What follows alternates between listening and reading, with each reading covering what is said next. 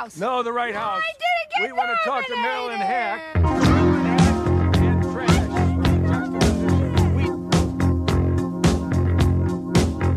We- I'm from Canada Water.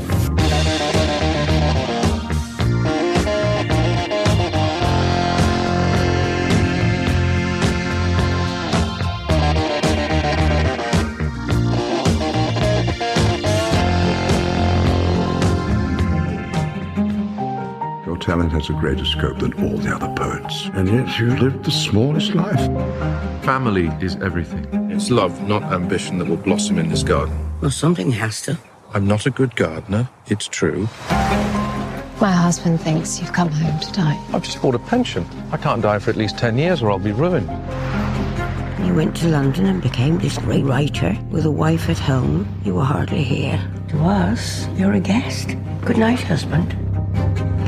Retirement hasn't exactly brought the peace we might have hoped for. Hello and welcome to the This Had Oscar Buzz podcast, the only podcast that wants to be boozy, floozy Rachel Weisz when we grow up. Every week on This Had Oscar Buzz, we'll be talking about a different movie that once upon a time had lofty Academy Award aspirations, but for some reason or another, it all went wrong. The Oscar hopes died, and we are here to perform the autopsy. I'm your host, Joe Reed. I'm here as always with my merry wife of Windsor, Chris Feil. Hello, Chris. Oi! Oi, what's all this then? It's gonna be a uh, very Kenneth Branagh episode. Very much so. A very Kenneth Branagh episode for what could be a very Kenneth Branagh Oscar season. So we are uh, being very uh, on on point and of the moment right now with this, bringing you all is true.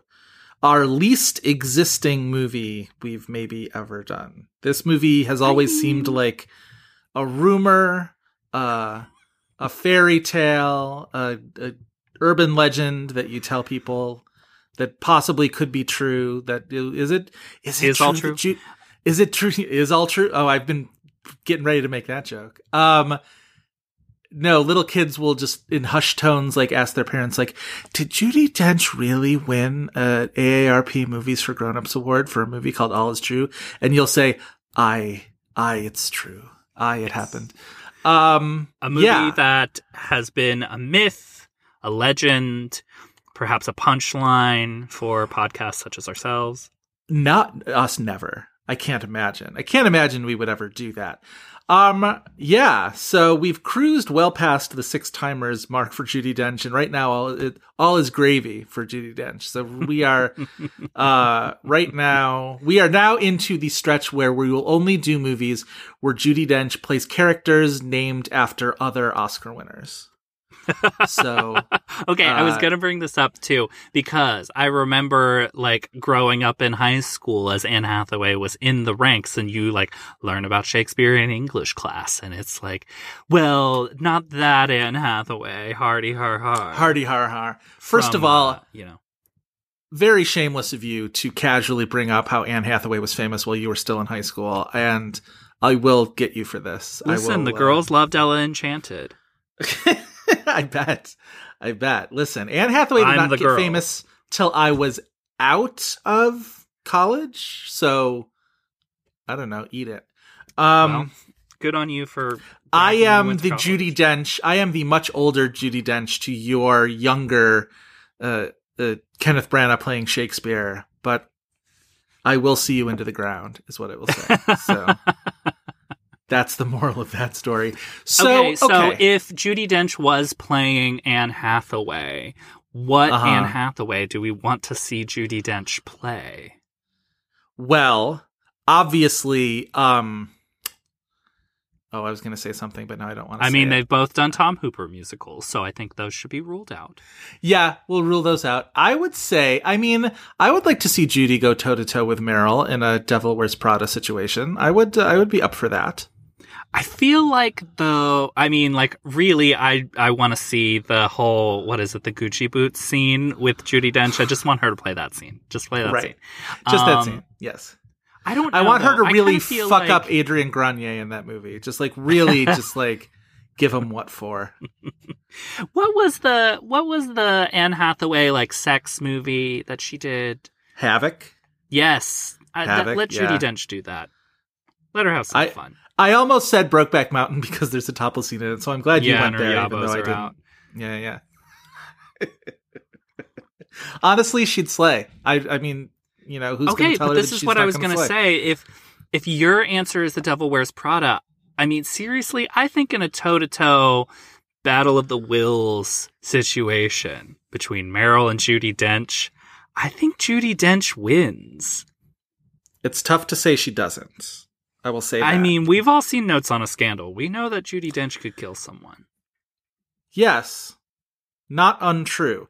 The other thing I wanted to mention, if we're talking about All old. Judy, old Judy roles, is um a, a- the best Judy is an old Judy, is what I will say. So um, no, uh, Judi Dench and Ian McKellen in this movie. First of all, it was the first of two movies that they would make together in two years because they made Cats together the very next year. But also, um, there's a clip online that you can find of them doing Ham or not Hamlet, uh, Macbeth. The Macbeth, together. their Macbeth is like Their Macbeth. fucking amazing. I will just watch clips of that just to sort of like calm myself. Just like watching Judi Dench do like iconic Lady Macbeth line readings is is She's a the. Lady Macbeth.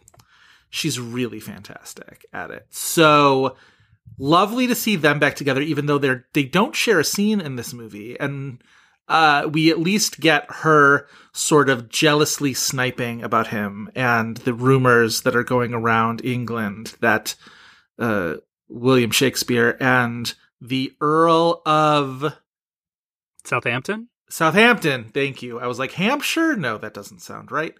Um, had some sort of, you know, romance or, or affair or something like that. This movie should just be called Rumors. There is so much. Rumors, parentheses, the Lindsay Lohan one. yeah, not Fleetwood Mac. Um, I'm sick of Rumors with an OR, Why won't they let Shakespeare Yeah. live? Um, okay, so Ian McKellen. Ian McKellen in this movie, on the poster, in his hat, Yes, glorious locks that he has, very much. such so. a soothing presence. yes. Uh, really shameful that I fear we will not ever have Oscar winner Ian McKellen. But E- he's- yes, barely he's he He's in one just scene. more than a cameo in this. he's he's in one scene. He's in a, it's a very good scene, but it is just yeah, it's just the one scene. Uh, listen, enough for him to get an M for G's nomination. So And deserved. He's great in this movie. he's great. He's but great. this was the movie that I was like, you know, it's probably never going to happen for him, and that sucks. researching for this episode, I it's not like I didn't know that he's only been nominated twice and not since Fellowship of the Ring in 2001, but like it hit it hit hard when I saw that and I was just like wow, like they they they really the Oscars sometimes you have a window. We've talked about this on this podcast where like sometimes you have a window to win an Oscar and that window closes and there's no guarantee that you're ever going to get back to it. And there was that window, the Gods and Monsters to Fellowship of the Ring window, where like it could have easily happened for either one of those. He was in a really good position for either one of those to win, and he didn't. And I think there was a sense that just like he'll win one eventually because he's great and the Academy now loves him and he's on the radar. And it just didn't happen. It was, you know, a lot of Magneto performances, and that wasn't going to happen.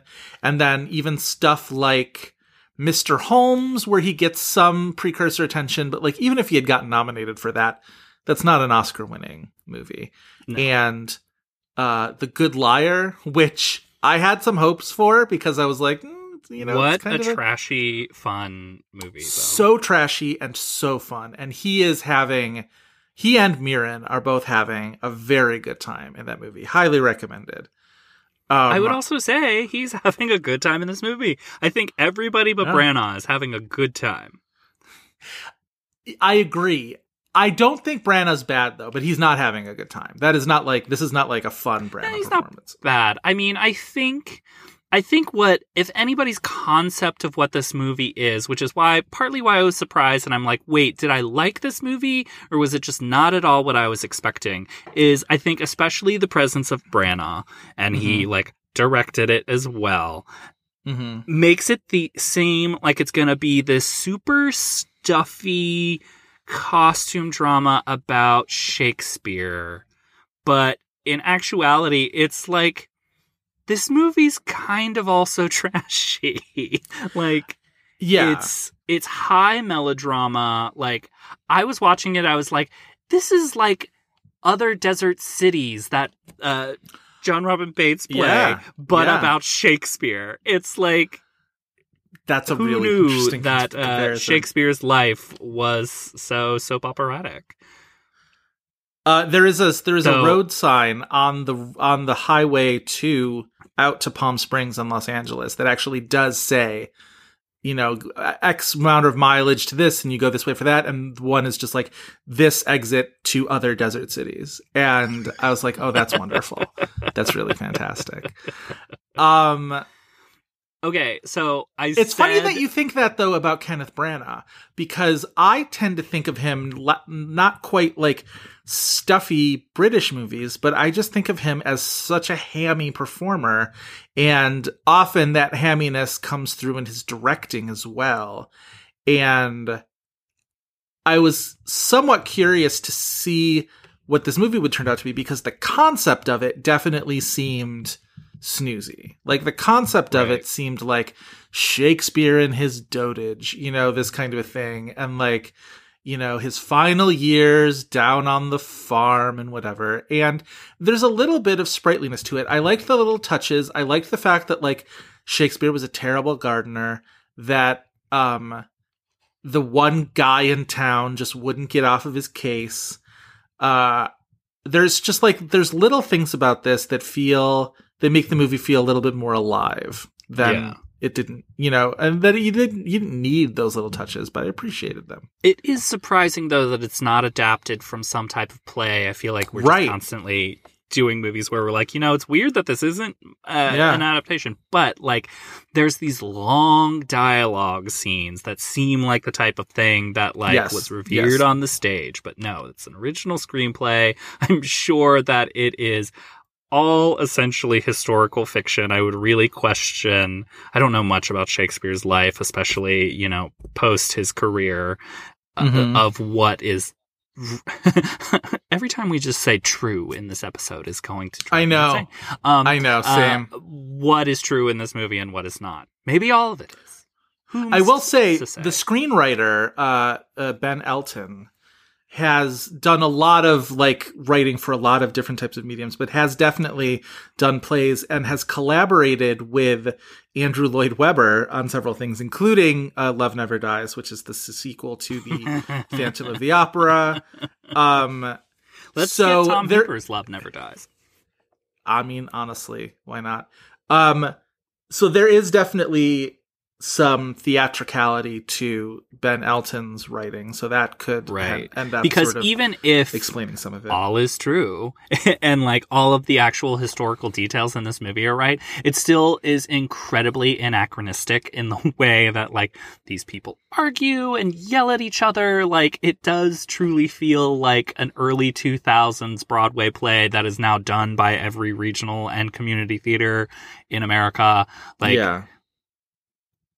It's a certain I should also mention before I get like like yet like I know that like Ben Elton was also a co- like he's a comedy guy like that's his main Right. thing. But I'm just saying there is other like stage stuff that he's done anyway. Um, but yeah, you're not wrong. It's it's not a bad movie. It's not a movie I would ever recommend to anybody and just be like, you know what's a good time is all is true. It's it's better than I expected, and sometimes that's enough. Yes, definitely better than I expected.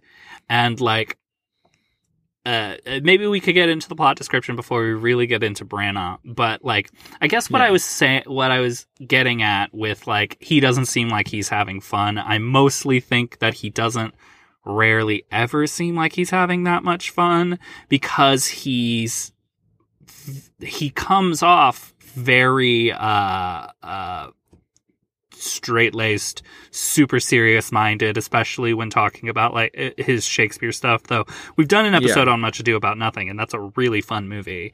Um, I don't know. There's just a stuffiness around him in this type of movie to the point where I'm like, well, Belfast is him having the most fun, and he's talking about like traumatic life events. the troubles right yeah Right. exactly i think of stuff like i do think he as an actor in much ado like is sort of if not hamming it up like just you know i think he's having fun with a part like that i think something like dead again is is you know there's a there's a That's such a goofy movie. a creativity and a sort of goofiness to that. His Harry Potter, the Harry Potter movie that he's in, he's playing a very sort of like hammy and bombastic character. Almost so, like making fun of himself playing that role. yeah, kind of. Yeah, yeah, yeah. Um, so this, I think his his character in this is a very sort of serious center to the movie, which would have been nice if maybe Dench didn't have to be quite so serious because like Judi Dench's Anne Hathaway in this is just sort of perpetually and not unjustifiably, but sort of like perpetually aggrieved and perpetually just sort of like here's another thing that you've never done in your life is like pay attention to your children. And here is another thing that you weren't around for, which was learning how to garden. And here's one more thing is that I hate the furniture in this place. And it's just like, okay. Um she's still incredibly, you know, entertaining and whatnot. I mean, like that was my thing about her performance. Is like we've made jokes about this movies for grown up win, but like I think she's good in this movie. Like not just like oh well she's pretty good, but like I think it's a solid performance. I'll say this. We've mentioned the movies for grown-ups awards a couple times. Uh We're gonna get into it. strap in. This is this is officially our All Is True episode. Unofficially, this is our AARP Movies for Grown-ups Awards uh, extravaganza. We are really going to we're going to compensate for the fact that we're talking about kind of a non-existent movie by we're really going to feed the children when it comes to the AARP Movies for Grown-ups Awards. The M's Listen, for G's. all is true. You know what all All- is? That the AARP movies for grown up awards should be considered a major precursor. I mean, yes, we're not there yet, but I believe that we can get there. I believe right now. I believe Listen, that we are in a race. on PBS. Put them on ABC instead of the Globes or NBC. We are currently in a race against the Critics' Choice Awards. I don't want the Critics' Choice Awards to become the secondary uh, precursor to the Oscars. I know you don't, and if we try, if we really try to make this happen, we could make the M for G's the the new Golden Globes, and I deeply want that to happen, and I think we can. what is the award show you want? The the thing, uh, uh, uh, the Globes is like it's fun because everyone there is drunk. What award show do you want everyone to be drunk at if it's not the movies for grown up? One hundred percent. One hundred percent. You want Emma Thompson there. You want Susan Sarandon. You want Tom Wilkinson. These are the people you want there and boozy and and having a good time. You, you know, this will get your streeps there. I'll, I'll honestly, the most fun people Viola Davis. the most fun people at the Golden Globes are never the young people. Like, come on. When was the last time a young person at the Golden Globe did anything halfway interesting? Like, no. I mean, maybe Jennifer Lawrence. Sure, but Jennifer Lawrence, as with many things, is the exception and also is, um, you know, aged beyond her years in Hollywood terms. Like, right? Like Jennifer Lawrence is Right. is a, is an age trader most mostly. So, um, I don't know. We'll grandfather her in, no pun intended. So, but let's right now stick to all is true. We'll, you know, not to say we'll get through it, but we'll get through it. We'll get through all is true.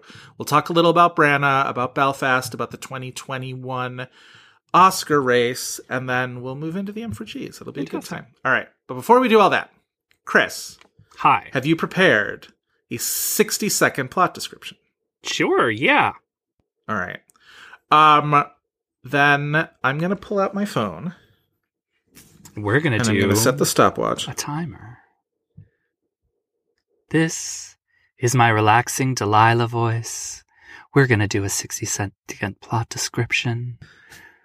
Coming up, right. a long distance All right. dedication from Anne Hathaway to William Shakespeare. I don't know what's a diss track that Delilah would say.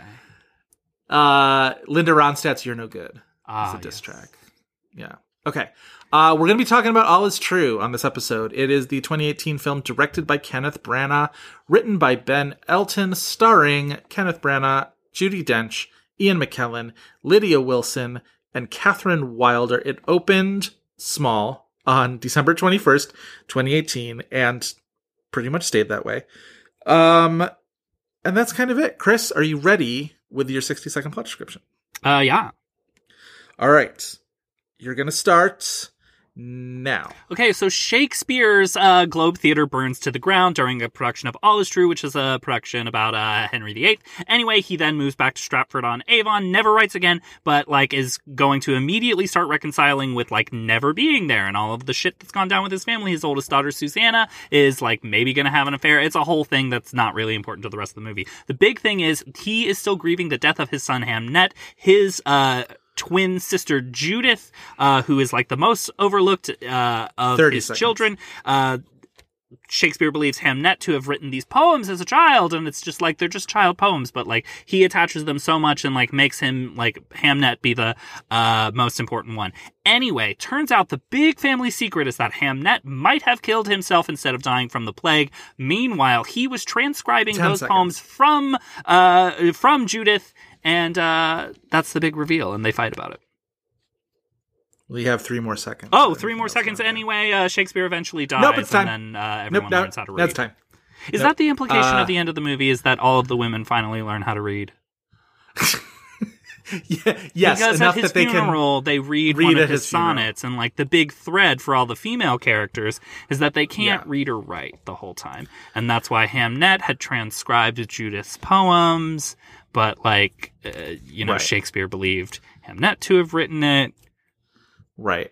and this Um, is where we get into the like, okay, how historically accurate is this movie? Because it's all conceivable and it like gets entertaining melodrama out of this type of scenario, but like Yes. the way I that it make- delivers it at least makes it seem like, you know, this is not historically accurate. I want to make a couple observations about Hamnet, who is the deceased son of Shakespeare. The, a lot of the film's sort of central emotional turmoil comes from Shakespeare's unresolved feelings about his son's death and him not being around for it. At one point, uh, Judy Dench is like, "We all mourned, and you wrote the Merry Wives of Windsor," which the library is open. Um, but my thing about, and I don't know the v- order of events, so you can correct me if I'm wrong, but William Shakespeare having a son named Hamnet feels like if Charles Dickens had a son and named him Schmavich Schmopperfield. and I just feel like it's a weird thing to do. I just think in that time there was not a whole lot of options. And it would be like small details. There was just not a lot of names. So it's, you I basically think it's took probably your- more like he had a son named Darrell and wrote a play named Daryl. It's like that. Okay, did the son come before the play, or did the play come before the son? This is crucial. Did he name Hamlet after Hamnet, or did he name Hamnet after Hamlet? Shakespeare scholars, please don't add us. I want to know. Um, Yeah, also, if Hamlet was like a real person that he based it on, I don't want to know that either. Don't isn't there like a me. legend? Maybe I don't care. It's all it's fact- all back to prehistoric times about uh the prince Simba, Right. and then somehow it morphed But again- into Dutch Hamlet.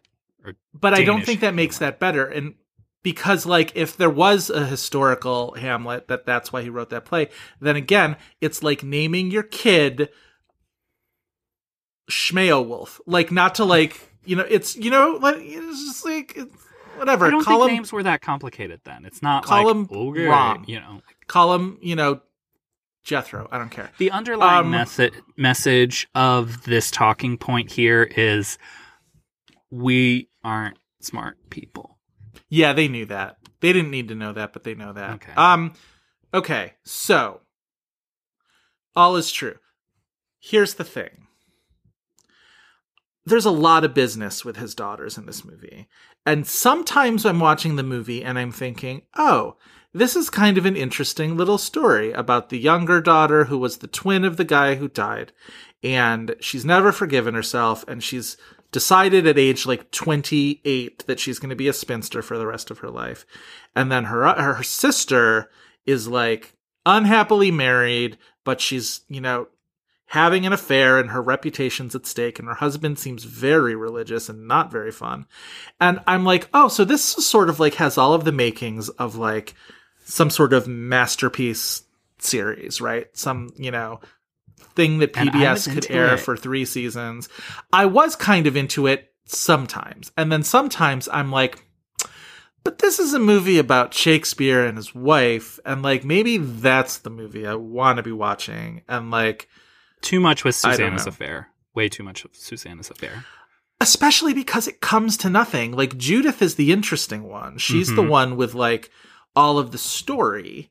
And Kathryn Wilder, who, know. if you told me that she was Andrea Riseborough's cousin, I would okay, you. thank you. Again, we've talked about Andrea Riseborough face blindness before, and it is nothing against her as an actress. But this movie was fucking with me severely because I'm like, I know this isn't Andrea Riseborough. I've looked at this cast list several times. And yet, it really was just like, are you sure? Like, it's very much Mona Lisa Vito being like, how can you be so sure? And like, truly. Okay, so looking, I literally just clicked on her Wikipedia page. She's barely been in anything. She was in a, she was Ophelia in a 2017 stage version of Hamlet that Branagh had produced with Tom Hiddleston, I believe, is what this is telling me, which is kind of interesting. She was in like, according to Wikipedia, one episode of Call the Midwife and basically like no other movies. Maybe IMDb will be more forthcoming. Let's see. But she could be more of a stage actress. I think she's good in the movie. I think she's very good in the movie. Oh, she's in the 2017 Murder on the Orient Express, also with Kenneth Branagh, as prostitute. Oh boy, So there was that. Just the one. What What do you mean, just the one? So, yes, she was the only prostitute. She was the only prostitute in all Oh, of okay. Europe at in that movie. So, yes, Sex work has been really stigmatized on trains. yes. Okay, so yeah, she's very good. I really liked her. I thought she was excellent. Um, but again, part of me kept being like, but I want to watch the movie that's Judi Dench and Kenneth Branagh. You know what I mean? Ultimately, I think Judi Dench is very good, but I feel like more of the story could have been hers. I mean, I think she has the best stuff in the movie. I don't think that Branagh's Shakespeare is all that interesting. I mean, like he he like basically spends the movie grieving and trying to uh you know garden, but everything around him is so much more interesting, which I suppose is part of the point too, right? Like he's off in London writing plays, being a huge success. Yes. Meanwhile, they're back at home living complicated lives. You know, like that is Right. part of the point. Well, and the whole movie, the whole movie is essentially while Shakespeare is still alive, there's he's very much doubting and wondering sort of like what his legacy will be. And part of that is, you know, with his family. Did he, you know, do all of this stuff professionally and then neglect his family? What are the repercussions of that? He there are several uh, interactions that he has with different characters in this movie that are about how much he should be and thinks he is sort of respected as a as an artist as a as a professional as a human you know being and you get the scene that's where ian mckellen comes in where mckellen as the earl of southampton shows up and essentially gives the like magneto like you're a god among instinct insects kind of speech where he's basically like your work is without peer. Your problem is you've never had fun a day in your life, and all of these other people are dead now, your peers, but they at least like, you know, lived for half a second. And then later on, you get the other playwright who comes to visit him, who's also his friend, and he's like, okay, but all of those people died of like syphilis and murder and were poor and destitute and whatever. And like you've managed to like hold it down pretty well. And I think there's all of these sort of push pull things where he's just essentially it's like his sense of self worth is being like yanked in one direction or another. There's the one uh guy, Sir Thomas Lucy, who is literally just like the bitchiest asshole in town. and every single time William Shakespeare comes along, he's like, Oh, son of a thief, eh? And, you know, daughters are scandals, huh? And, you know, basically just like, you ain't shit. And finally, towards the end of the movie, Shakespeare almost like he's almost like a little boy in that scene where he's literally just like, Your insults don't matter to me anymore. I'm going to stand up for myself. I ran the Globe Theater, although you did burn it down to the ground. That's the other thing is like I didn't realize was the the preamble to this movie.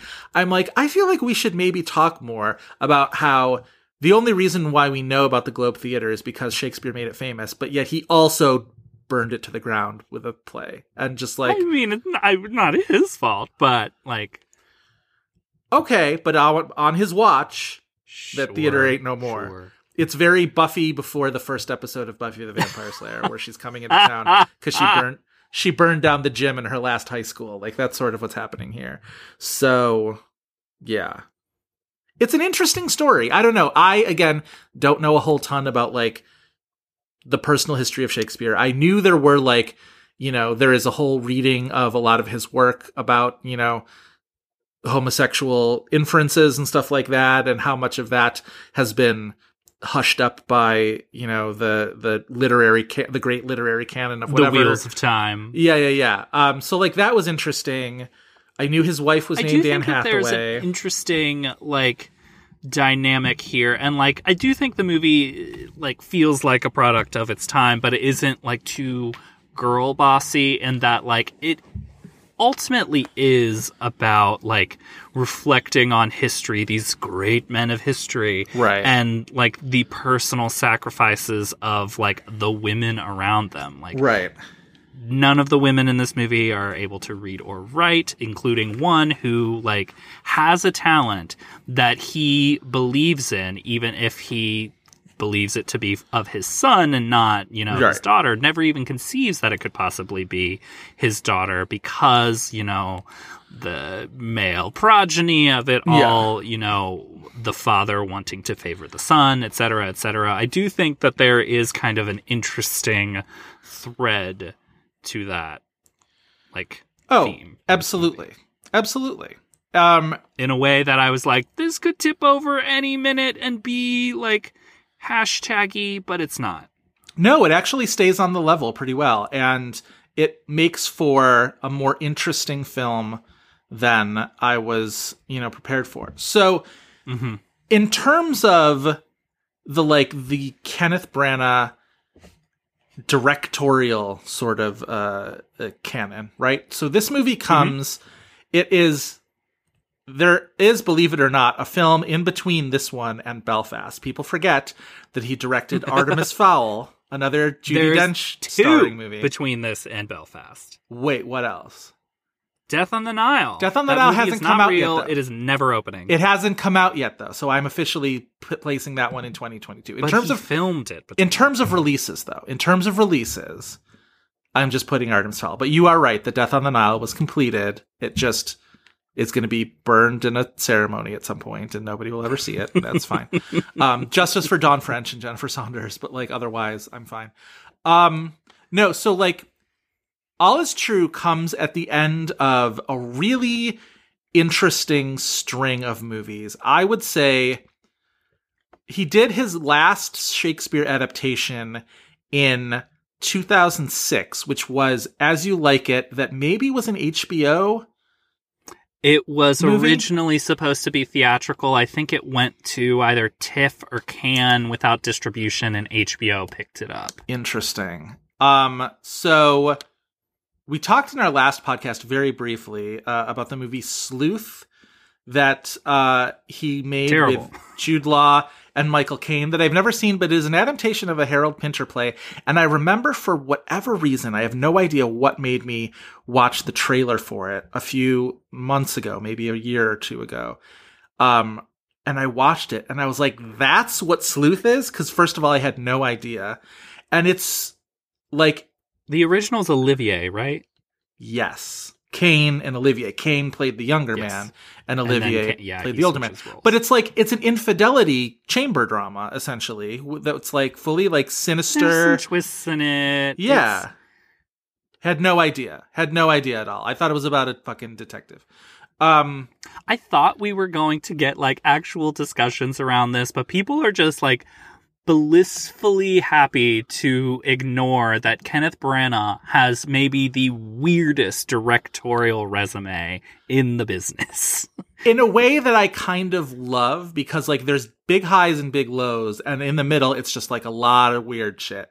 Um, after Sleuth, like famously, the thing everybody remembers that he directed Thor because it's such an odd pairing.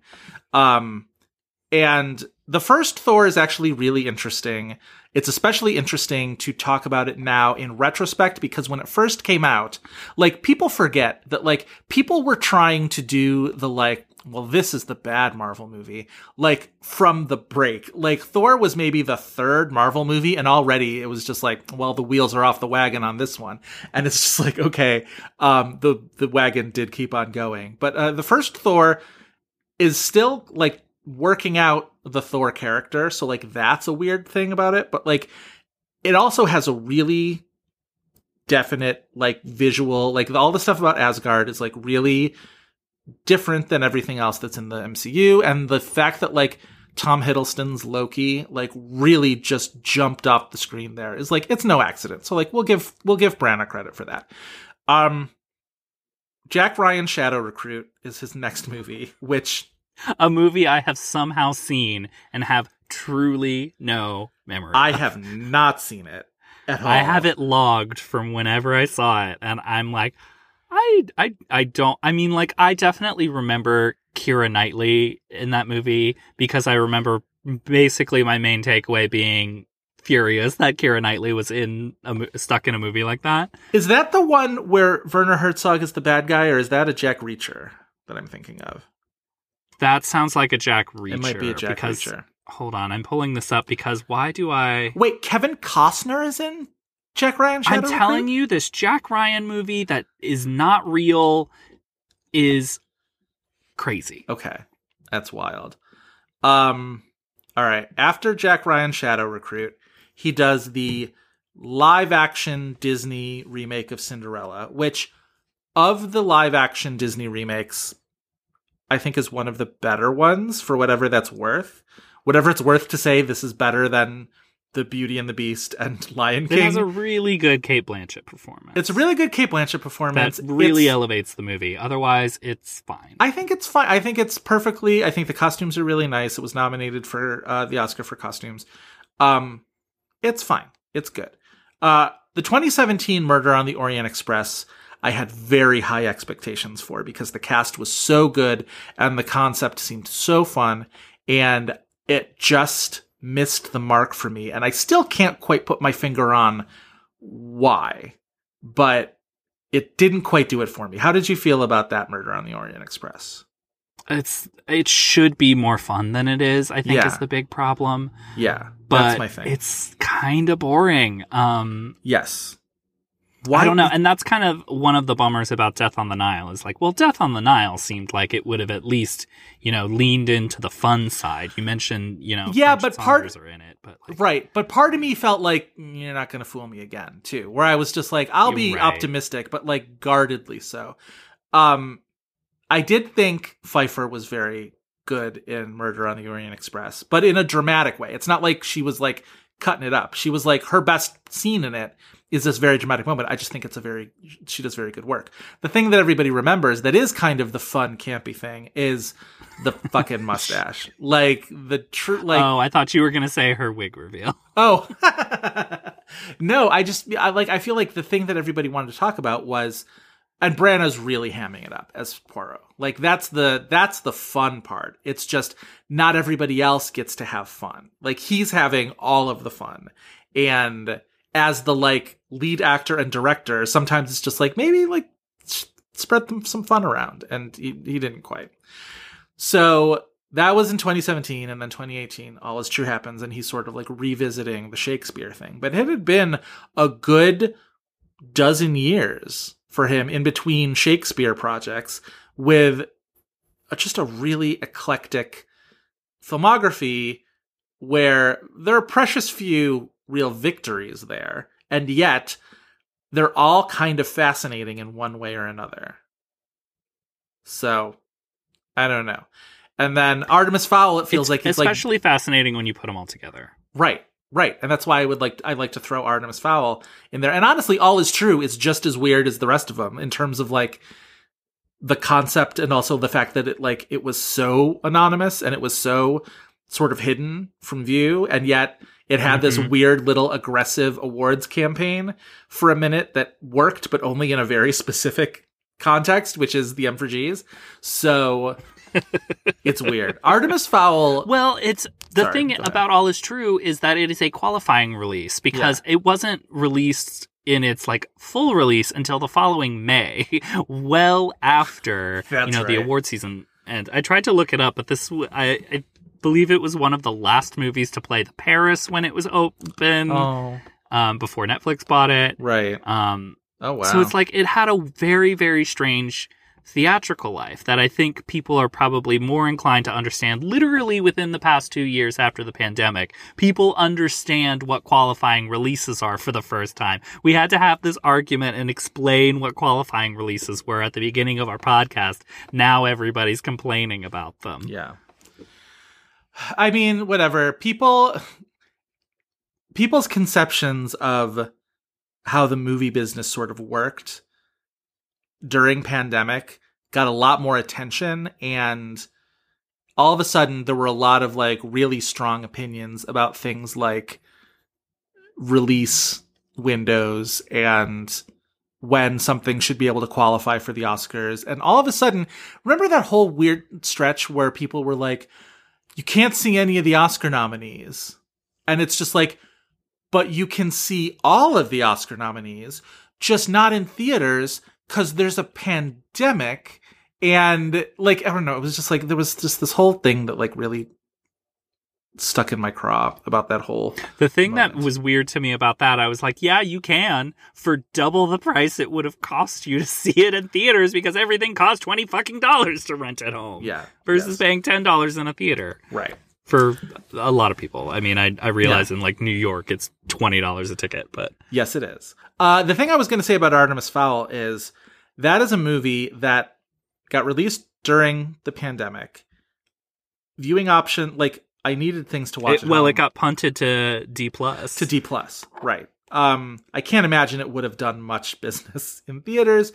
I stopped watching it halfway through. It was one of the things where I was watching it late at night, and I'm like, I'm gonna go to sleep, and I'm gonna like finish this in the morning. And I did the first part, and then I didn't do the second part.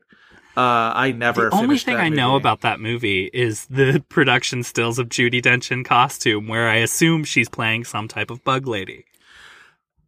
Yeah, you're not entirely wrong. She's sort of she has a weird like scratchy voiced accent that like there is a mystery character who you're supposed to not know who it is except they mm-hmm. sound exactly like Judi Dench sounds. So I'm just like are like I and I never finished the movie, so I could be wrong, but like I'd be very surprised if that mystery person did not turn out to be Judi Dench because like it seemed very obvious to me. Anyway, Uh, it's her twin, 2D Ben. All right, let's talk about Belfast really quick. Um, not it- now it is out in theaters, right? It's just out in theaters. yeah. Um, I liked it better than you. We both, I don't think either one of us would put it at the top of our list, and it does seem to be right now, as of this moment, the kind of everybody is sort of resigned to the fact that it's an Oscar frontrunner, and that's a thing that happened while I was not paying attention. All of a sudden, it was like, well, Belfast is the frontrunner. and I'm like, it is. Like that's weird, and not to say again. I, I, ultimately don't think it's the frontrunner. I think it's I honestly think it's the power of the dog. But I felt I felt like the thing of like, oh, it is definitely going to be a player because like the first reactions I saw out of Telluride for it were things that were like, I didn't like it, but the people I know in the room that were Academy voters loved it. Yeah, So I was like, up, that's going to be the thing. It's going to maybe be a movie that is not very popular, but for this, you know, small group of 10,000 people, they're going to be the audience for it. Yeah. This was how a lot of people that I uh, saw being the Ricardos with felt about being the Ricardos. I was the exception that I also loved it, so I was one of those people in the room. Um, but like that was a, I saw that at a guild screening, and it went over so well. And I'm just like, oh, all right, this is going to be like a major, major Oscar player. And Yeah, I think it's a Best Picture nominee. I saw Belfast at a smaller screening, so it was harder to get that sense of it. But like, it is, it's comparing it to Power of the Dog. Power of the Dog, I obviously liked a lot better. I think Power of the Dog's maybe my favorite movie that I've seen all this year, and Same. so far at least. And it's a very good and accessible and compelling movie, but it's going to be very much easier to try and sell Belfast on things like emotion and you know and so and Oscar campaigns tend to be the stuff of playing on the emotions of voters and it will be a lot easier to do that with a film like Belfast. Whether which isn't to say that the most sort of sentimental movie always wins. We've had best picture winners that are The Departed and No Country for Old Men. And um even Spotlight, which like there is, I guess, a sentimental aspect to it, but like it's I wouldn't call it like a sentimental movie. And so like there are there are exceptions to all the rules. And I think with with Belfast, there seems to be a little bit of a resignation that people kind of have this Oscar amnesia where every year they default to whatever their stereotype of Oscar voters is. And every year Yep. it's just sort of like, well, they're going to obviously go for Belfast because I don't like this movie, but other people like this movie and they are, you know, and it's, I mean, I, I basically just like said the same Yeah. thing. However, like, I don't know. I, I think financially Belfast is going to come off better than something like than some other movies that are considered front runners. I mean, but that's part of the reason why I think Power of the Dog is the front runner is because like it's going to be devoid It's of gonna be those type of Netflix. conversations yeah. completely. Um, whereas like we're recording this the weekend that, you know, King Richard is doing less than expected while it's on HBO Max and people are wringing their hands over that, whatever. Smooth move, Um, Warner Brothers. You dicks. I'm really curious to see how Belfast holds up in terms of comb- conversations around like craft because that was my big issue with the movie. I kind of thought it was a mess. Um, aside from you were right, but I was willing to give it a shot. Uh, uh, the 9,000 Van Morrison needle drops that are in it. I knew what was waiting for you. I knew it was going to be an aggression against you. And I felt aggressed. Yeah. I was trying to give it the benefit of the doubt, but um, I don't know. I mean, I f- to not be like the type the type of conversation that's like, well, this audience is going to be the one to like it, so that's what it is. But actually, I think what it has going for it is that actors are going to love it, and the acting branch is huge. Yes. I mean. I think there's a really good chance that Caitríona Balfe is going to have an Oscar in a few months. she's really wonderful in that. Um, She's the best thing about the movie. Period. It's it's it's a Um, very easy uh, SAG ensemble nominee because everybody in that ensemble is really playing these very sort of warm and likable characters. Yeah. Plus, you have like That's- a young kid in the lead role who isn't going to be able to get uh individual nomination. So like you're going to want to you know sweep him up in the cast, and I, think that SAG ensemble thing is one of the reasons why it has a Best Picture leg up because, like, I would put money right now on it Yeah. winning SAG ensemble. I Uh, tend to like- get a little defensive of movies that get sort of brushed aside as sentimental because a because I tend to enjoy movies like that. And I feel like a distinction is often necessary to be made between something that is sentimental and something that is cynical. And I think a lot of the times things that are sentimental are brushed off as cynical, even though they're not. And I think Belfast is going to really ride that line for a lot of people. And I definitely feel like this is a movie that comes across, comes by its sentimentality honestly. And it does feel like it is a, it's an honest artistic statement by somebody who has, you know, the wherewithal to make a movie about his childhood and his home and whatever that he wants to say something. And it does not ever to me tip the scales into cynicism. And I'm worried. Yeah, I don't think it's a cynical movie um by any means. I think the stuff that I liked where I thought it was what made it the like the best version of the movie that I was watching was when it's really a movie about a marriage that, you Mhm. know, almost ends but like saves itself. Yeah. Like that's the story that I really liked. Um but yeah, I think there's just some s- directorial stuff and some like craftsmanship that is like it's a lot of the same issues I have with a movie like Sleuth in Kenneth Branagh's, you know, filmography that I'm like eh, this is just not it's you know. One of I- I the interesting think- things that I've heard in criticism about Belfast is that it doesn't confront enough the sort of hard and harsh realities of the political violence that was happening at the time. And that It's it doesn't very broad with those things. Yes. And it like and again, it is a movie told from the perspective of its young protagonist, so it doesn't ever linger too much in ideas of politics. And I think people Yeah. who don't like the movie wanted it to be more political, but I will say there are at least two really intense and kind of harrowing scenes of like chaos and uh I mean violence. I say violence and people expect that there are like dismemberments in the streets or whatever. But like it's like, you know, chaos and, and violent action or whatever.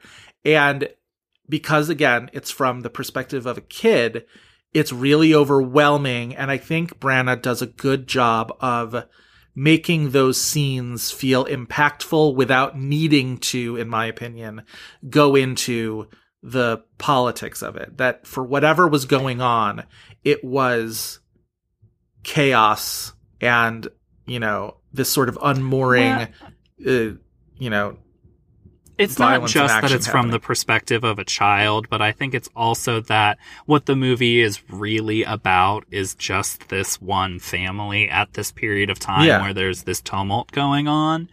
Um, so like, I think it's it, it's also the matter of like what the movie's trying to be about, and I don't think it's actually trying to be about the unrest of the time. It's trying to be about this family, which Yeah. like might sound like an excuse, but like I do actually think that's the intention of the movie. Yeah, I do too.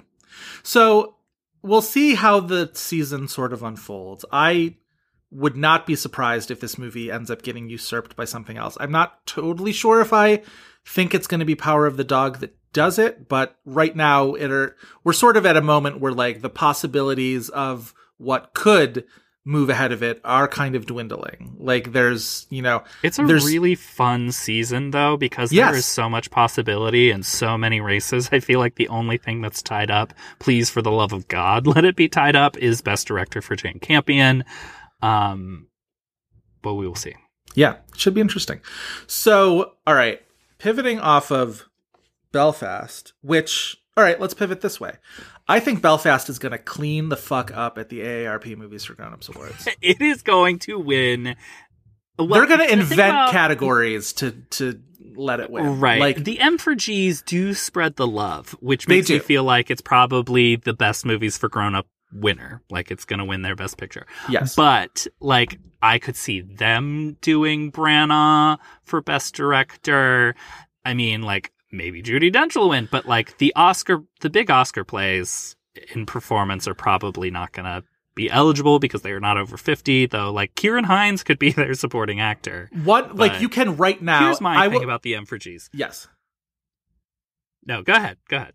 if I were to place any kind of bet right now, and like a sure bet that would win me money, it would be you can like write in Judi Dench and Ciarán Hinds on that ballot for M for G's. Like it is. Oh, absolutely. They will. There is no surer thing that that both of them will be nominated for M for G's. And I think you're right. Ciarán Hinds, I could absolutely see him winning.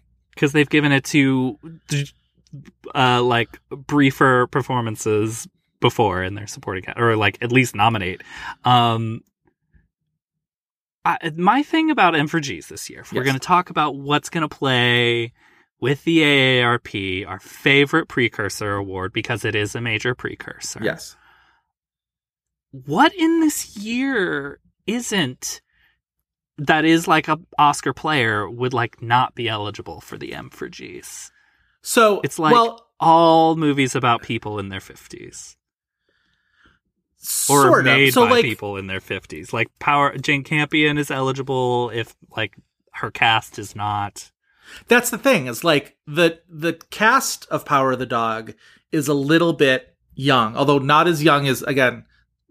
You don't freak me out by telling me how old Kirsten Dunst is because then I'll know how old I am, and I don't want to face up to that right now. um, but no, you're not wrong. There are. Uh, I'm trying. Yeah, what would be like the major movies? But again, that's sort of like the Oscars.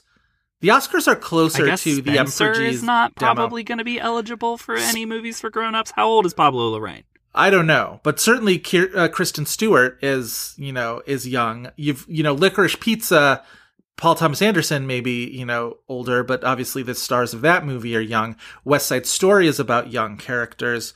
Um, mm, I mean, like, you know, Dune is a young person's game. I wouldn't expect Dune to be a major player at the M for G's, but like Will Smith for King Richard, yes. Uh, Nicole Kidman, Nicole for being the Ricardos, yes. Um, uh, then it gets into like Frances and Denzel for Tragedy of Macbeth. I could see it. Joaquin for Come On, Come On. Sure. Um, all of the stars of Mass. Yes. Um, if they nominate Leonardo DiCaprio, is he 50? He's not 50 yet. But even if he was, he would have the entire AARP membership killed for acknowledging his age. So I've got some interesting sort of f- for your considerations, maybe, or at the very least, like uh, be on the lookout. First of all, I don't think we've heard the last of Dear Evan Hansen. I could see Julianne Moore getting an M for G's for Dear Evan Hansen or Amy Adams. Honestly, like one of the two of them, maybe. Just don't rule it out. Um, I think Richard Jenkins and Jayne Houdyshell, this is the one place one of them could show up, is a supporting category for their performances in The Humans. Um, yeah. Cherry Jones for Eyes of Tammy Faye. I don't know. Maybe. Like, I They don't know. like to pull uh they like to pull some uh choices that are uh quintessentially their own. It won't happen, but I would love it if Udo Kier got a nomination at the M for G's for that movie Swan Song that he's doing. um, Meryl in Don't Look Up, I think, is a distinct possibility for M for G's. And my real wild card, and we'll just throw, put it out there on the table and see what happens. Rita Moreno for West Side Story. Oh, I don't think that's so much of a wild card to be frank. I'm saying M for G's. Let's see it. They happen. love a legend. They love a legend, as do we. Like, Right. what are your what are your uh, M for G's wild cards for this year? Uh, I think it's a perfect year to bring back the category best movie for grown-ups who refuse to grow up. There's lots of options there. I That wrote that something down. that they could nominate Coda for.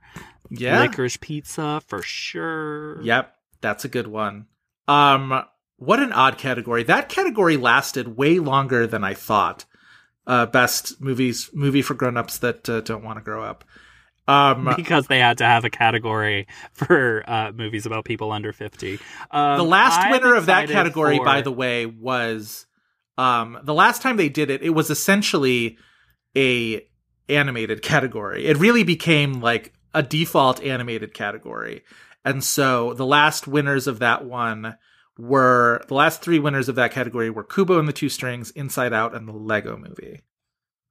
With like Okay. precious few live action movies, and even the live action So the category became movies we saw with the whole family. right?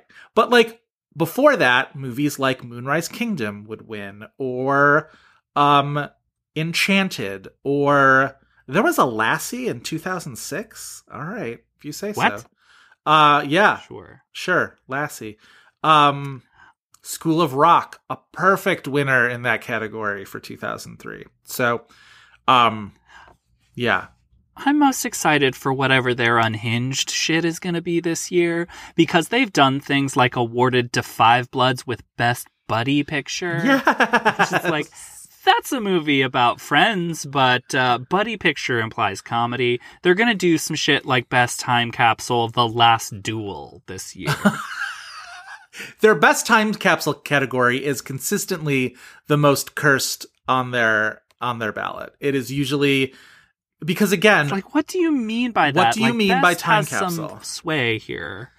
Do you mean that we're nostalgic for things like again, what are the things that the Gs are going to tell us we are nostalgic for? We're nostalgic for duels and the troubles and um what else? We could be nostalgic for uh Nightmare Alley. It's gonna be Nightmare like Alley. right. organized crime. Right, organized crime among carnival people. Yes.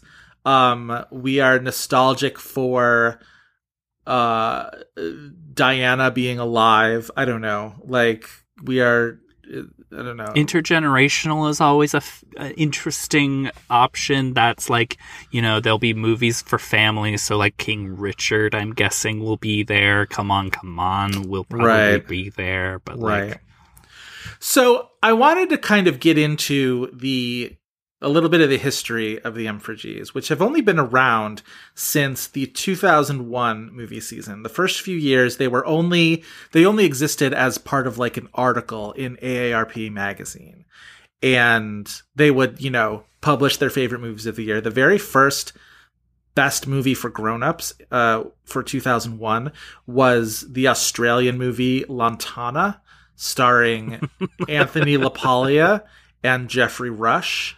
And I love that for them. That was not a movie that I have seen. I remember hearing about it, but uh have never seen that one. I've seen it. Cinematography by Mandy Walker. That's cool. Because again, it's in Australia, so Nice. you know, dollars to donuts. You're going to get Mandy Walker to do your cinematography. Um, so it existed as kind of a of a you know as a print thing for a while, and then their very first televised, or sorry, their very first live ceremony. I don't think it was televised for a while. Was for the 2005 season. The very first M for G's ceremony was hosted by Angela Lansbury and Hell, fuck yeah. and Shelley Berman, who, uh, among other things, played Larry David's father on Curb Your Enthusiasm, just to give you a sense of like the vibe that they were going for. Uh, in 2006 was uh, Angela Lansbury and Larry David's dad on on Curb Your Enthusiasm. So Where the uh, best movies for grown up winner was Capote. Yes. And so that was the case for about like nine years. And then the 2015 ceremony for the 2014 movies was the first to be telecast just locally in LA on KTLA. And then it was only like this podcast is as old as the concept of the M for G's on PBS. Like we are again, this is why we are kindred spirits. Like the first very first M for G's on PBS was in 2018 and that was hosted by Alan Cumming, which they should all be, I would say. Um and so here we are now in 2021 still ideally to be airing on PBS and destined to be the new Golden Globes, if I have anything to say about it. Do you want to dip into those very first, that very first year of the M for Gs and just like get a sense of what was nominated? Absolutely. Let's let's talk about this. There was only a few. Lantana wins best movie for grown ups. Yes. There's only a few categories. They only had four nominees apiece. Well, Best Actor only had three. Um, but other than Lantana, it was a lot of the Oscar nominees. A Beautiful Mind, In the Bedroom, and Iris were the three nominated movies that didn't win Best Movie for Grown Ups. Um, but even then, they had some wild ones. Tony Scott got a Best Director nomination for Spy Game, which, like, the Robert Redford spy movie, of course AARP is going to go for that. like, absolutely they are. Um, Gene, or, uh, uh, well, Gene Hackman got nominated for Royal Tenenbaums, which A plus plus, but also Morgan Freeman for Along Came a Spider. Like, again, what's the movie that you're gonna like, that you're gonna come home for the holidays and your parents are like, did you see Along Came a Spider? That is fantastic filmmaking. So, um, I think we're also looking at different research too, so we can puzzle piece all of it together. oh, why? What are you looking at? because I also see Ben Kingsley and Jim Broadbent nominated in lead or in best actor. They didn't have supporting categories, so those would be your supporting. Oh, are you looking on IMDb? We are getting incomplete information. Oh, that's fascinating. Um, so are you seeing five nominees in all categories? Uh, it's all the same categories. All right, I'm gonna dip into that. But one if you look at the uh, the acting and the directing nominees, those are it all like adds up. All right. So, actress that year is won by, well, first of all, the nominees are both of the Gosford Park uh, supporting actress nominees were Helen Mirren and Maggie Smith. They were both nominated for Best Actress, along with Sissy Spacek for In the Bedroom and Judi Dench for Iris, also Oscar nominees. But the winner was not an Oscar nominee at all. It was um, Reverend Mother, scary lady from Dune herself, Charlotte Rampling, for Under the Sand. the Bene Gesserit are behind this. that exactly the Bene Gesserit used the voice, and they got Well, I mean, the- if you if you are Bene, Ge- Bene Gesserit, that comes with an AARP membership. it's true. It's baked in. That's part of the welcome package. Yes. Yeah. Totally. Um. What else is in the welcome package if you become a Bene Gesserit? You get one of those little box things to put, you know, people's hands in. Yes. You get an AARP membership. Right. You get the veil, and you get, um, I don't know, Bjork's greatest hits. Right. Yes. Icelandic. Uh, the the best of Icelandic music. Um. The funniest thing about this first M4G's year is because it only existed as a print column. It had a lot of. It's essentially like the kind of shit that I would do when I'm like summing up the year in movies, right? Is they make up these fake little categories. And so they have things like best treatment of a delicate subject went to Iris. And worst treatment of a delicate subject went to Freddie Got Fingered. So they're doing their little, you know, Armond White thing. Here's a thing that I think is a little unfair. Uh, best old age makeup, Russell Crowe in A Beautiful Mind. Worst old age makeup, Jennifer Connelly in A Beautiful Mind. Now, come on. Now, come on, AARP. mean- Why be mean? And also, though, don't gas up Russell Crowe in A Beautiful Mind. Like, it, it was all bad old age makeup. Like, let's let's be let's be serious here. Um, other interesting ones. Let's see. Julie Andrews wins for Best Grandparent in The Princess Diaries. Morgan Freeman, in addition to his Best Actor nomination for Along Came a Spider, gets the Most Athletic Performance Award, which I think is hysterical because I guarantee you it's at most like running and maybe like jumping a barricade of some sort. But like, I do Yeah. not think that Morgan Freeman was like doing the heptathlon or Closing a car door real fast. um, right. however, th- some of the okay, this it's always fun to make up your own categories. Yes. that's a fun thing to do. We love it. But these are so mean and bitchy. Like their least athletic performance is Marlon Brando in the score. That old man was dying. Be nice. You don't have to be like that. Oh, it's again. This was this was presented by uh, the old bitch wing of uh, AARP. It was the the you mean the gay wing? the ki- the hissing queens. I do mean the gay wing. That's exactly who I mean. Um, so who was all right? So who was this? gay gay RP.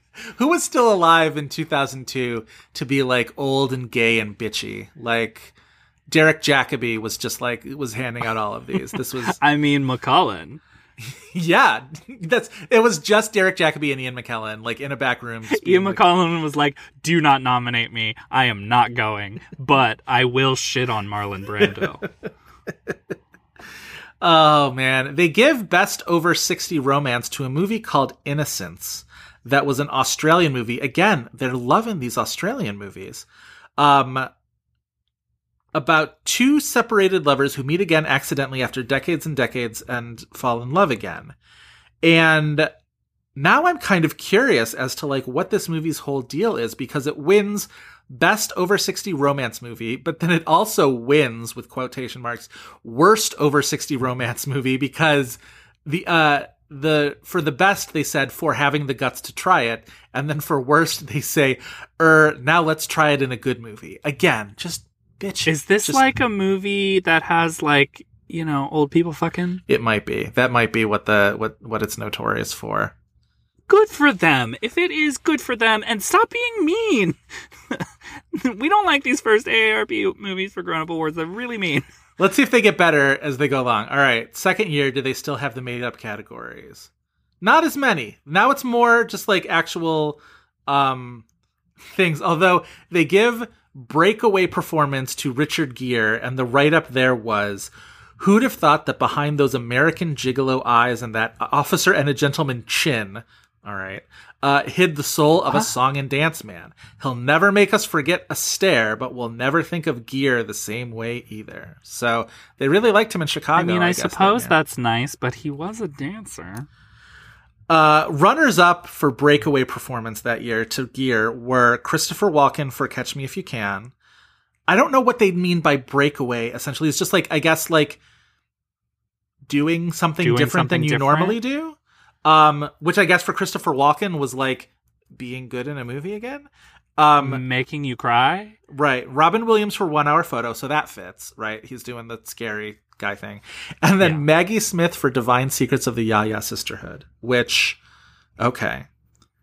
Do you want to know what film got the most Sure. nominations that year in 2002? Uh, about Schmidt. No, that got two nominations. Leading the pack with four, our favorite Miramax movie, The Quiet American. So if you wanted to know who was watching The Quiet American, as we have often wondered aloud, it was every member of AARP. So Do we think AARP would have been pissed they couldn't nominate Hilary and Jackie for anything? yes, I do. Who would love a cello movie more than AARP at that point? I say no one. They did also give Best Director that year to Roman Polanski for The Pianist. So truly, nobody in Hollywood's hands are clean from that year. Everybody from the Academy to the AARP all have to live with the fact that they gave Roman Polanski Award in the 21st century. So there we go. All right. What do you have to say about the supporting actress category at the I really wanted to go into the history of supporting actress at AARP movie for grown-ups. Okay. They only might- added it like a few a while into the run, right? They never used Yeah, there's only like 15 years worth. They do it first in the 06 race. The first supporting actress winner is Ruby Dee for American Gangster, as I'm sure we could have imagined. There's only ever two times they've overlapped with Oscar. Can you guess which two those were? So if Ruby Dee was the first, so that's 07, so 07 onwards. Only twice. I want to get this right. So AARP, so it's probably someone older, so not like Penelope, not like probably not Melissa Leo, but I'm not going to rule her out either. Um is one of them Octavia in The Help? No. Okay. She might not have been old enough. Yeah, I just thought that they might just like, you know, like The Help enough to fudge it. Um, all right, I'm gonna get this. I'm gonna get this. I'm gonna get this. Not Perhaps one of the stars of The Help is an overlap. oh, Viola for fences. Correct? All right, and is it recent? It is rather recent. It is rather recent. It is. Is it? Um. Um. Oh God. I want to get this. I was going to say Glenn Close, but she didn't win for. uh Supporting. She didn't. Well, she didn't win. She was nominated for Hillbilly Elegy. Oh, I'm sure. Um, This is a um someone who is having a moment. Everybody was giving this person uh trophies, except for basically the Tonys and the Grammys, but movies for grown-ups also included. Regina King. No, Well, it's. Laura Dern for Marriage. Oh wow! All right, that's good. I like that. That's We're going good. back. I want to. I want to take us back through winners. I can. I will. Maybe I won't see if we can uh, guess if there's any uh, notable weirdness. I will call those out. But I want to go from most recent to back in time. I promise you, I am ending with a bang. It is the reason I want to talk about Okay. supporting actress and movies for grown-ups. Okay. Also, supporting actress is everybody's favorite category. It right? is. If it's not your favorite category, move along. What are you doing? There are other podcasts Yes, for you. that's right. Um, okay. Most recent winner, uh, Jodie Foster for the Mauritanian. Remember Wow. the Mauritanian? I forgot that she backed up her Golden Globe win with a win for the with at the AARP. That's fantastic. Good for her. Indeed, she did. Also, that year, uh, Movies for Grown-Ups knew what was up. They were, I think, the only awards body to nominate Candice Bergen and let them Yes, talk. they Good were. them on They were. that. She should have won. Yeah. Um, for that, Laura Dern for Marriage Story. By the way, AARP's Movies for Grown-Ups did nominate Jennifer Lopez for Hustlers. Yep. That is awesome. Yep. Uh, before that, uh, the aforementioned Judi Dench for All Is True. Uh, year before that, Laurie Metcalf for Lady Bird, beating Allison Janney. I believe the only place she beat Allison Janney. All right. Very good. Year before that, Viola Davis for Fences. They also had uh, the gumption to nominate the great Molly Shannon for Other People. Yes. Who won the Indie Spirit that year? Yes. Uh, the year before that, Diane Ladd wins for Joy Get out of here. not not a single Oscar nominee in the bunch. I should also add. Get out of here. That's amazing. Diane Ladd. Wow. Diane Ladd for Joy nominated against Joan Allen for Room. Justice for Jane Isabella Fonda Rossellini in Joy, I will say. Like, Oh yes, No uh, disrespect to Diane Commerce, Ladd. etc., cetera, et cetera. but yeah, uh, yeah, Adversary in Commerce. Our own Uh, favorite Helen Mirren and. Trumbo, and uh, Cynthia Nixon for James White. Right, that movie. Yeah. Uh, next year, uh, tw- is this 2013? Uh, 2014, it says. Um, Rene Russo for Nightcrawler. Good call. Love that. Going backwards, Oprah Winfrey for The Butler. Listen to our episode on The Butler. Yep. Yep. Before that, you can blame this uh, somewhat surprise nomination that people were scratching their heads over. Blame the AARPs. They gave it to Jacki Weaver for the Silver Linings Playbook. Wow. Listen, who doesn't love uh, Krabby Patties and, and homemade snacks better than retirees? No one, I say. previous year, you guessed that Octavia Spencer would have won for The Help. She was not nominated. One of her co-stars was. Sissy. Can you guess who it was? Was it Miss Sissy? It was Allison Janney. Wow. Ta- Taylor Mainstay. They nominated Allison Janney for The Help. Sure. Can you guess the only Oscar nominee who was nominated? I mean, probably McTeer. Yes, Janet McTeer. Yeah. Well done. Uh, the winner is Vanessa Redgrave for Coriolanus. Perfect. Year Perfect. before that, Phylicia Rashad for Four Colored Girls. Wow. Coming into the home stretch, the next, uh, the previous year before that, also with no Oscar nominees. Uh, we do have to take a moment to say they nominated Susan Sarandon for The Lovely Bones, probably for the tomb in the middle of her house. Of course. You have a tomb in the middle of your house. Uh, the winner, however, was Kim Basinger for The Burning Plain. Wow. Wow. A serve. Okay, so 2009, Kim Basinger wins for The Burning Plain with uh, what I can't imagine that. Like, I've not seen The Burning Plain, but I can't imagine that she's better than a tomb in the middle of your house. So, as I mentioned, the first winner was Ruby Dee, an American Gangster, but I'm trying to get to 2008. The other nominees were Kim Cattrall, Sex in the City, Bette Midler, the Helen Hunt film Then She Found Me, uh, Debra Winger in Rachel Getting Married, and Right. Cloris Leachman in The Women. Right. If that lineup wasn't enough to tell you that they were fully on one in the year of 2008, the winners, which as I mentioned, are a tie, but they are nominated together in the same slot.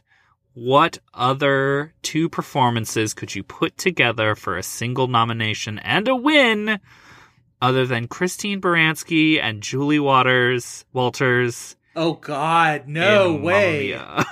Supporting actress winners Julie Walters and Christine Baranski for Mamma Mia. I think This is why. This is why we love them. This Who else would do this? them. Who else would have the the chutzpah to do this? No one, as far as I'm concerned. no one would. I'm going to pull this up and see where else Mamma Mia was. It was not best movies for grown-ups, not even nominated. What what what, what are you here for? What are you here for if you're not going to nominate Mi- Mamma Mia elsewhere? However, they did have the kindness in their hearts to nominate Pierce Brosnan for supporting actor. Oh no! Oh no! Where did it all go wrong? Right here. Right here is where it all went wrong. Exactly. Uh, and they nominated it for uh, Best Grown Up Love Story and Best Buddy Picture as well. Not Best Movies for Grown Ups. I love a movie that can be both a grown-up love story and a buddy picture, though. And Mamma Mia definitely qualifies. It's definitely So- both. Yeah, it's definitely there you go. both. It's also an intergenerational film, but it is not uh, nominated there. Well, that's bullshit. What was? Uh, best intergenerational film that year, The Visitor wins.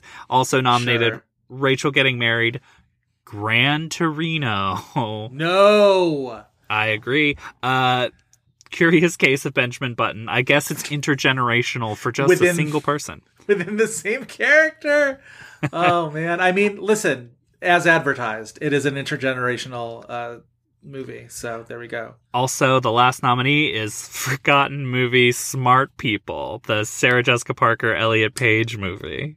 Oh wow. Fully forgotten. Absolutely forgotten. Never even saw. Never even saw. Nope. Neither did I. All right. Joe, do you have any last notes on All Is True or Kenneth Branagh? What is your favorite Kenneth Branagh directed movie?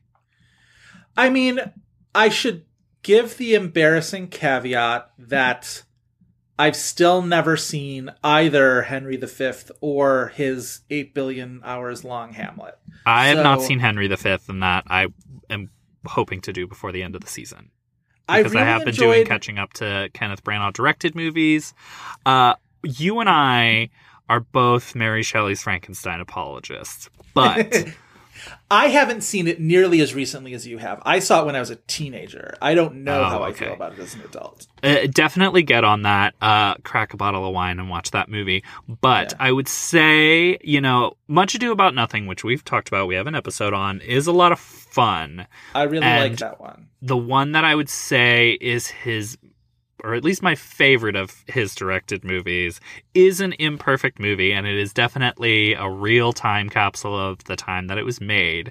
But I think you need to catch up to Peter's Friends. I saw Peter's Friends only a few years ago. I like. oh, okay. thought I, didn't realize that you'd seen it. Um, I had done um, mixed reviews. Uh, Emma Thompson. And oh, so I watched. right. What I watched Peter's Friends for that. Yeah, it was good. It's a cute little movie. I liked it. I I really really liked it. Uh, for as Yeah. like dated as it is, I think it's it's pretty good. Yeah, Should we move on is. to the IMDb game? Yes. Why don't we? Why don't you tell us and our listeners what the IMDb game is all about? All right, guys. Every week we end our episodes with the IMDb game where we challenge each other with an actor or actress to try to guess the top four titles that IMDb uh, says they are most known for. If any of those titles are television, voiceover performances, or non acting credits, we'll mention that up front. After two wrong guesses, we get the remaining titles' release years as a clue. If that's not enough, it just becomes a free for all of hints. That's the Sure IMDb does. game. All right, Chris. I'm going to give you the option of giving first or guessing first. I would like to give first this week. Okay. Let's hear it. So the ARP movie for grown-ups year that we are talking about, I wanted to challenge you with one of their legendary performers that won this year, not for a competitive prize, but for the lifetime achievement. Who could I be Oh. talking about other than one and the only Miss Shirley MacLaine? Oh, I love Shirley MacLaine. You know I do. You Everybody I should. Shirley. All if right. you don't, you're wrong. okay, so Shirley MacLaine is a challenge because she has uh, worked over many decades She has many popular movies across those decades. I feel like I would be shocked if The Apartment was not on this list. the apartment is on there. Okay. I would be shocked if Terms of Endearment were not on the list. Correct. Her Oscar win. Okay. So now the question is do I move up into some of her newer, more recent roles, or do I dip back into some classics? I'm going to say that Sweet Charity is one of them. Sweet Charity is not one of them. Come on. I know. it was The such a big part of her it was such a big part of her kennedy center honors uh, uh, presentation fine okay so let's see with shirley i feel like there's some like like i don't think the children's hour is going to be one of them i'm trying to think of like what are the like more notable younger shirley maclaine performances um, like I don't think the Evening Star is going to be one of them for her newer performances. I love In Her Shoes, as I know you do as well, I do indeed. but is that enough of a Shirley MacLaine movie? You know what? Because she's on the poster of it, I'm going to guess Postcards from the Edge. Incorrect. No postcards Damn. from the edge. Damn. So, uh, your two years are 1955 Yeah. and 1989. 89.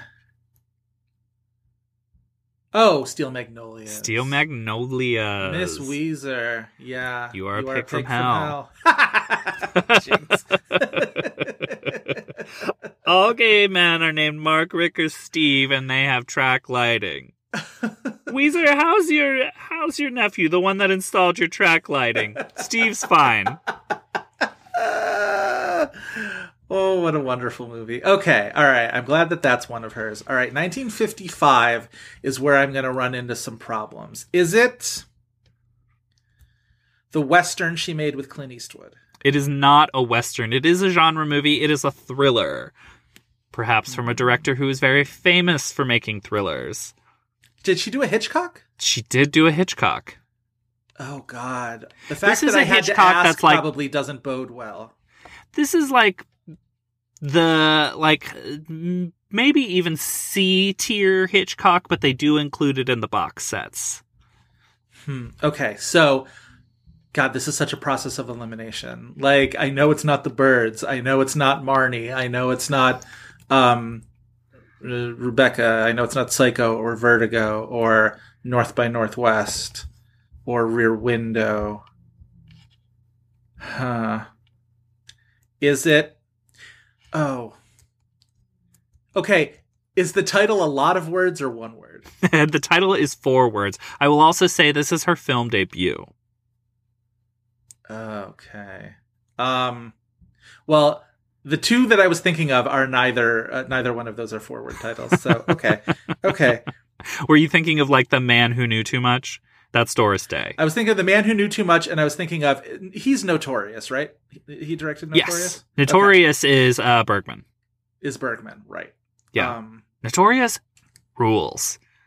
I've not is one of seen it. I Hitchcocks. should. I should see it. Oh, you'd love um it. okay. Bergman is really good playing drunk in that movie. Oh, I do love that idea. Okay. Um uh, the first word is the, okay, thank you. and the last word is a name, like a person's name, A person's name, right. Um a man's name. The Truth About Harry. The trouble with Harry. The trouble with Harry, right. I was thinking the truth about Charlie. I'm such a fraud. I'm so fraudulent. I'm so sorry. Um Right. What is It's an okay? Hitchcock. That's one of those ones where I know the title, but I know almost know almost nothing about what it what it actually is. It's fine. There's Yeah. a dead body in this village. Who's the guy? Who's the male lead? Uh, that I forget. Let me look this up. Oh, John Forsythe. Oh, like Charlie's Angels, John Forsythe. No, I mean, yes. much before Charlie's Angels. right, but that the, that same guy. Yeah. Okay. Interesting. All right. I'm so sorry, Shirley. I failed you, my my queen, my my legend. I feel bad now. Okay. All right. For you, Chris. I, of course, we made note earlier that All Is True was uh, released the year before that two of its stars reunited for one of the cinematic uh, achievements of 2019, uh, Judi Dench and Ian McKellen as two of the titular cats. So those two were among my favorite performances in that movie, if not my two favorite performances in that movie. One of my not favorite performances in that movie was given by one Rebel Wilson. So Oh no. I'm going to make you guess Rebel Wilson's known for. Okay, there's not that many Rebel Wilson movies. Is Cats true. on there? Cats is not on there, so strike one. I bet like everybody is trying to get Cats like scrubbed from right. At least IMDb is fielding a lot of calls. Yeah. Uh, well, Bridesmaids. Yes, Bridesmaids. Okay. How to be Bridesmaids single. is a good get because a lot of people forget that that's the first thing that a lot of people saw her in. She's really funny in Bridesmaids. Sure. Um, How to be single. Not How to Be Single. Okay. So that's two strikes. So you get years. Your years are 2012 and then two movies from 2019. Uh, what was the 2019 movie that she's like the lead? Um, Correct. I just want to call it How to Be Single. it's Right. um, It's not uh, How to Be Single. She's actually the Wait, she's in uh, Jojo Rabbit. well. That's one of them. It's the yeah, one where so she's the JoJo's one of them. But Jojo Uh, Rabbit, very good. 2012 is the year after Bridesmaids, so was Pitch Perfect that soon after Bridesmaids? Pitch Perfect. Okay. 2012. Yep. Yep. You got it. All right. I know. I know that the one where she is the lead and the poster is her, just her. Yep. What genre is it in? I I mean, it's a rom com. I just can't remember the name Right. of the movie. Well, maybe spell those or give give me the full words of those. Romantic comedy. Uh huh. What's one of those words? Comedy? No. How about the other one? romantic? Is Yeah. romantic in the title? Yes.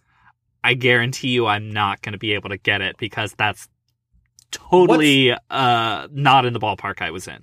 What's a common phrase with that word in it that like could be like a question, like but a rhetorical question, like that is maybe the Whatever happened to the romantic comedy? Yes, that's what it's called. It is Rebel Wilson in Whatever Happened to the Romantic Comedy. It is a parody Marielle of- Heller's uh, Whatever Happened to the Romantic Comedy. Of course we would watch that. It is Rebel Wilson. Wait, I want to give you the cast of this movie because actually it is okay. Um, Rebel Wilson, Liam Hemsworth, Priyanka Chopra, uh, Betty Gilpin actually kind of rules in this movie. Uh, Adam Betty Devine, Gilpin whatever. always rules. Um, Brandon Scott Jones is actually really, really wonderful and funny in that movie. I love Brandon Scott Jones.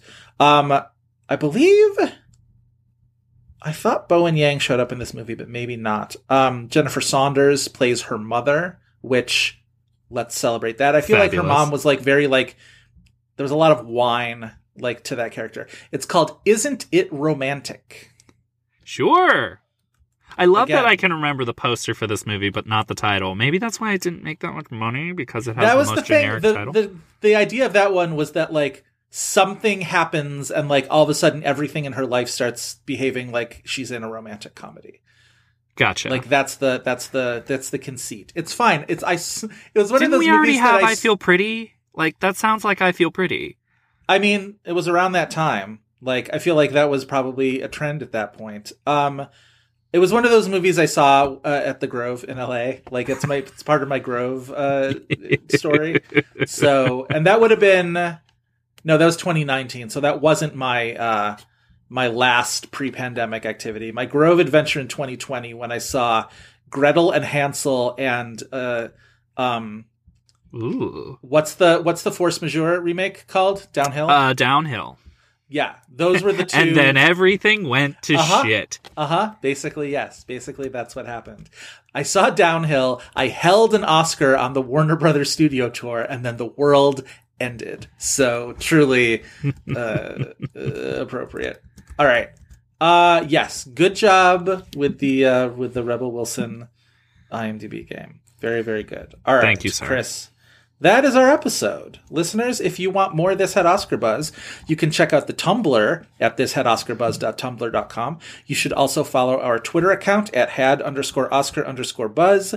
Chris, I know the answer to this question, so it's more a rhetorical question for me, but why don't you tell the listeners where they can find you and your stuff? Uh, I am on Twitter and Letterboxd uh, at Chris V Feil. That's F E I L. All right, I am on Twitter at Joe Reid, Reid spelled R E I D. I am also on Letterboxd as Joe Reid, Reid spelled the same way. We would like to thank Kyle Cummings for his fantastic artwork and Dave Gonzalez and Gavin Mevius for their technical guidance. Please remember to rate, like, and review us on Spotify, Apple Podcasts, Google Play, Stitcher, or wherever else you get podcasts. A five star review in particular really helps us out with Apple Podcast visibility. So write us a nice review and then tell your dad your brother wrote it instead. Uh, that is for this week, but we hope you'll be back next week for more buzz.